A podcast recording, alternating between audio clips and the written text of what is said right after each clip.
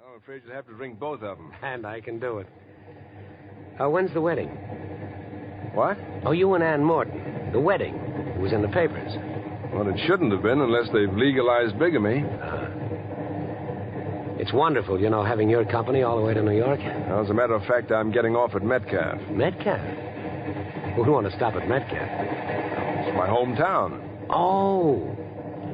Oh, I get it. A little chat with your wife about the divorce. Well, here's locked, Mr. Haynes. Drink up, then we'll have lunch sent to my compartment. Thanks very much, but I think I'll go to the dining car. Oh, that's filled up. There's no seats for about 20 minutes. Well, uh, how about lunch in my compartment? Oh, I wouldn't think of that. Come along, Mr. Haynes. You know, this is a real pleasure.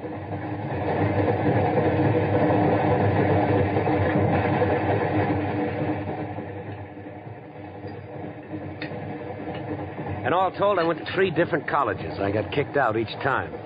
Drinking and gambling, not like you, huh, Guy? all right, so I'm a bum. Who said you were? Well, my father, he hates me. With all the money he's got, he thinks I ought to punch a time clock somewhere and work my way up selling paint or something. Well, I think possibly he's. I hate him, too. I tell you, I get so sore at him sometimes, I. I want to kill him. You know, I don't think you know what you want. Well, I want to do something and everything. You know, I've got a theory you should do everything before you die.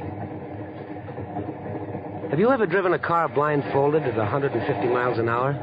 No, not lately. Well, I did. Flew a jet plane, too. Man, what a thrill.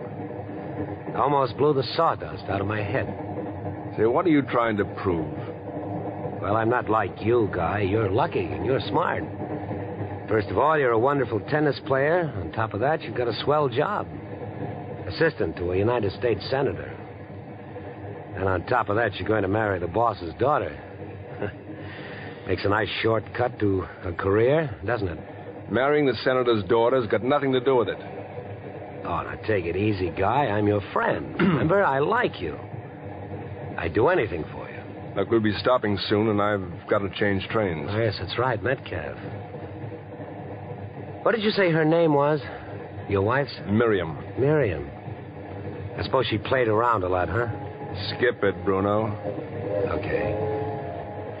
Say, want to hear one of my ideas for a perfect murder? Murder? Look, I may be old fashioned, but I thought it was still against the law. Well, what's a life or two? Now, some people are better off dead. Someone like your wife and my father, for instance. Now, let's say that you'd like to get rid of your wife. You know, you've got quite a sense of humor, Bruno. No, no, no, no, no, seriously. Let's say that you had a very good reason to want her dead. But you'd be afraid to kill her, and you know why? You'd be caught. What would trip you up? The motive. Now, here's my idea. I'm afraid I don't have time to listen. Oh, it's so simple, too. Two fellows meet accidentally, like you and me here on the train. No connection between them at all. They never even saw each other before. But now each one has somebody that he'd like to get rid of. So they, uh, they swap murders. Swap murders. Each fellow does the other fellow's murder. There's nothing to connect them. Each one has murdered a total stranger, like you do my murder and I do yours. You're coming into my For station. example, your wife and my father, crisscross. What? yes, we do talk the same language, don't we? Thanks for the lunch, Bruno. I'm glad you enjoyed it. Think my theory's okay, huh, Guy? You like it? Sure, sure. Got some great ideas. Nice meeting you. Good luck at Southampton, Guy. Bet I got some great. I- oh, Guy, your lighter. You forgot your cigarette lighter. Huh. From A to G. I'll send it to him sometime. Yes, I must send it to him sometime.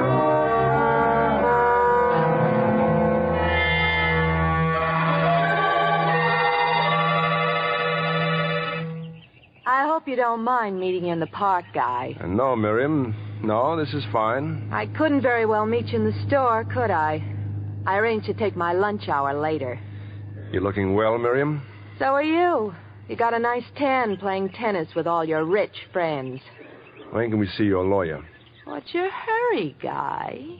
You know, I think you're handsomer than ever. You know, I think it's pretty late to start flirting with a discarded husband. Now, let's see your lawyer and get this over with. Did you bring the money? Lawyers are expensive. It's in this envelope.